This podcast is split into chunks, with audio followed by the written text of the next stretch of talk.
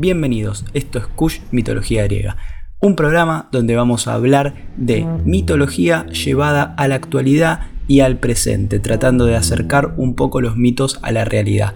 Si te gusta, puedes seguirme en Instagram como Kush Podcaster y puedes suscribirte a mi canal de YouTube con el mismo nombre. Si no te gusta verlo en video, también estoy en Spotify y me encontrás como Kush Mitología Griega. Hoy vamos a hablar de Medea hija de Etes e Idía o Asterodia. Hay esas dos versiones, que también en teoría le dio a Apsirto. Así que Apsirto sería su hermano o su medio hermano según la fuente del que leamos esta historia. Medea era ex esposa de Jasón, sacerdotisa de Hécate, conocida como la bruja más importante de la historia mitológica, madre de dos hijos, Mérmero y Feres, que los tuvo con Jasón, nieta del dios Helios y posee el conocimiento de los mundos subterráneos y la naturaleza. Este mito, para entenderlo, comienza con la toma del vellocino de oro por parte de Jasón. En el Olimpo estaban discutiendo cómo podían conseguirlo y llegaron a la conclusión de que Afrodita enamore a Medea de Jasón y lo ayude ya que ella era la hija del rey Etes que custodiaba el vellocino en la Cólquida.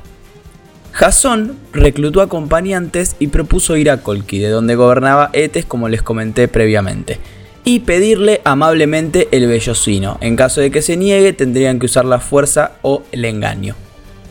Cuando llegaron, Medea salió y se enamoró instantáneamente de Jasón gracias a los hechizos de Afrodita.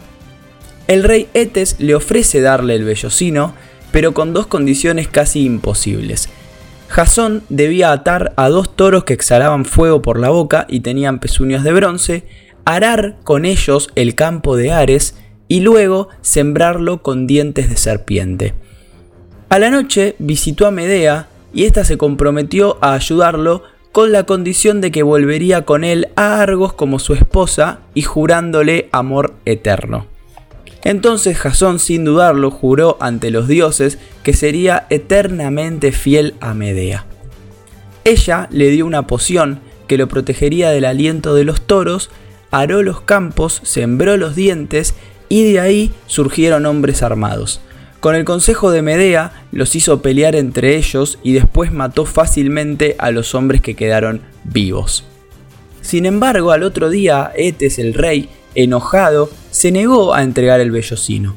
Entonces Medea condujo a Jasón, donde se encontraba este último, y apaciguó al dragón de mil anillos que cuidaba el vellocino y luego lo durmió con unas gotas que puso en sus párpados. Jasón lo agarró y salieron corriendo al barco para escapar. Aspirto, hermano o medio hermano de Medea, como ya les conté, enviado por Etes en persecución de Jasón, alcanzó a Largo, el Largo era el barco en el que estaban Jasón y todos los argonautas, famosos conocidos argonautas, en la desembocadura del Danubio. Medea le envió un mensaje diciéndole que la tenían secuestrada y que por favor la vaya a rescatar. Su hermano fue y cuando llegó, Jasón lo agarró por la espalda y lo mató. Luego de esto, el héroe Jasón y Medea no podían volver a subir a largo sin antes purificarse por el asesinato del hermano de Medea, por lo que viajaron a Ea a visitar a la tía de la hechicera, Circe. Esta última los recibió de mala gana y los purificó sin muchos ánimos con una cerda joven. Hay muchas versiones sobre la vuelta de Largo a Grecia, pero en principio Jasón y Medea se casan para poder estar juntos, porque si no, los Cólquidas la obligarían a volver con su padre y ello implicaba aceptar el castigo por la traición. Ahora, lo único que faltaba era que Jasón vuelva a Yolcos con el vellocino de oro y reclamar el trono que le había usurpado el rey Pelias. Tuvieron que enfrentar muchísimas vicisitudes a la vuelta, como por ejemplo las sirenas, pero no viene al caso contar toda esa historia. Obviamente Medea lo ayudó en todo. Cuando llegaron a Creta, el monstruo Talos no los dejaba desembarcar. Entonces la hechicera le prometió inmortalidad al monstruo si tomaba una poción. Talos cayó en la trampa de la hechicera y murió al instante. Cuando llegaron a Yolcos, Jasón se enteró por un barquero que el rey Pelias había matado a sus padres. Obviamente después de esto, lo único que quería el héroe era vengarse. Pero ellos los duplicaban en guerreros y no podían salir victoriosos en una guerra tradicional. Entonces a Medea se le ocurre una idea. Les dijo que escondieran el barco en la orilla, que ella iba a entrar sola al palacio, y cuando vean una antorcha en el techo, significaba que podían revelar su posición y tomar la ciudad ya que el rey iba a estar muerto. Medea ingresó entonces vestida de vieja y diciendo que la diosa Artemisa tenía un mensaje para el rey. Este último le pregunta qué deseaba la diosa de él y Medea le comenta que iba a rejuvenecerlo para que pueda engendrar dignos herederos. Así fue como Medea hizo una demostración con un cerdo, cortándolo en pedazos y quemándolo en la hoguera, para demostrar el ritual de rejuvenecimiento. Pelias confió en la hechicera y se quedó profundamente dormido con una poción fabricada por Medea.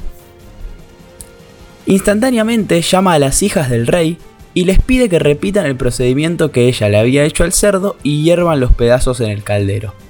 De esta forma Medea convence a las hijas de matar a su propio padre sin darse cuenta, un acto muy cruel. Sube al techo y da aviso a los argonautas para que tomen la ciudad. El rey estaba muerto. Sin embargo, Jasón, por miedo a la venganza del hijo del rey, aceptó el destierro y se fue con Medea. Al ser la hechicera la única hija del rey Etes con vida, reclamó el trono de Corinto, y el pueblo aceptó a Jasón como rey. Después de reinar más de 10 años y estar juntos como había prometido, a Jasón le llega la propuesta de casarse con Glauce, la hija de Creonte, el rey de Tebas, un reino más poderoso y con más riquezas que el de Corinto. Y este, a espaldas de su fiel y enamorada esposa Medea, acepta. Cuando la hechicera se entera, lo primero que le dice es que debía respetar el juramento que le había hecho a los dioses. Jasón, siendo un tremendo caradura, le responde que un juramento bajo la fuerza no tiene validez, sabiendo que sin esa unión nunca hubiese podido obtener el vellocino como mínimo, menos ser rey. Medea obviamente entra en cólera, llena de ira y decepción, ya que el amor de su vida, el hombre por el cual ella había traicionado a su padre y asesinado a su hermano, la estaba dejando sola con dos hijos por un trono y un poco de poder, sin importarle todo lo que ella había hecho por él. Medea, unos días después, fingió estar arrepentida por su enojo y le envió en mano de su hijo Feres unos regalos a Glauce para la boda. El regalo era una corona de oro y una túnica que bañó con una extraña poción mágica. Apenas Glauce se puso la túnica en el palacio, se prendió fuego con llamaradas incontrolables. Creonte corrió a rescatarla, pero murió con ella. También fallecieron los hijos de Medea y Jasón. El único que logró salvarse fue el infiel esposo, pero esto era parte del plan de Medea, ya que ella quería que el infiel se quede sin descendencia y nadie pueda hacerle libaciones cuando muera, ya que esto era un castigo cultural enorme en la antigua Grecia y Jasón lo sabía. Sí, Medea mata a sus propios hijos, es un poco mucho, pero Jasón se comportó de muy mala manera. Medea huyó desterrada a Atenas, donde el rey Egeo se enamoró, se cayó con ella y tuvieron un hijo, pero luego también fue desterrada porque intentó envenenar a Teseo por celos. Se dice que Medea no murió, que se hizo inmortal y reinó los campos elíseos donde dicen que se casó con Aquiles. Bueno, acá termina la parte argumentativa y ahora vamos a ir a la realidad, a la actualidad, al presente, cómo asociamos este mito con nuestra sociedad actual. Para empezar, el personaje de Medea remite a un mundo que los griegos veían como extranjero, y por eso le generaba sentimientos de miedo y de rechazo. De ahí la tragedia. En una sociedad masculina y patriarcal, como lo es ahora, Medea era una mujer que luchaba por ser ella misma, aunque eso implique matar a sus propios hijos. Claramente es un mito que impresiona por el carácter temible y vengativo de Medea, por solo saber amar u odiar. Lo que se esperaba de ella era que acepte la infidelidad del esposo y se quede cuidando a los hijos, pero ella no solo no lo acepta, sino que lo combate y mata a la nueva esposa del infiel Jasón, a Creonte y a los hijos de su ex marido, ya que de esta forma lo dejaría sin herederos y ese era el peor castigo cultural para los griegos, ya que Jasón se quedaría sin libaciones una vez que muera y sin estos rituales, el hombre queda deshonrado en la muerte, por eso es que Medea le da este castigo. Por otro lado, tenemos la actitud antipatriarcal de Medea, porque como dije antes, de ella se espera aceptación y sumisión, dejar que Jasón sea feliz, que no sea la tóxica, como se dice ahora, o la loca que no deja ser feliz a su ex. Esto todavía sigue pasando en nuestra sociedad y se escucha repetidamente. Pero Jasón realmente tiene una actitud horrible, de las peores jamás vistas, considerando todo lo que Medea hizo por él, como traicionar a su propio padre y matar a su hermano. También, este mito sorprende por la modernidad, por hablar de la desesperada rebelión de una mujer que no acepta el destino que le quieren imponer en un mundo de hombres, sino que lucha, aunque sea de manera atroz, por sus derechos. Y la tragedia también presenta un choque de culturas, porque una mujer griega no debería poder actuar así, por eso la llaman la extranjera. En fin, para haberse escrito en el año 430 a.C., Eurípides fue realmente, posta, un adelantado, ya que escribió una tragedia que incluso hoy sería vista quizás como un panfleto feminista despectivamente y defendió los derechos de las mujeres como ningún otro, y encima siendo hombre, aunque vale aclarar que siendo una mujer en esa época en Grecia, eh, nadie le hubiese dado importancia si escribía una tragedia de este estilo, pero como lo hizo un hombre sí, y eso es lo que rescatamos de Eurípides, que siendo hombre escribió esto igual sabiendo que le iban a dar bola. Nos quedamos entonces con una Medea feminista, valiente, apasionada, capaz de hacer todo y más por amor y que lucha por lo que es justo.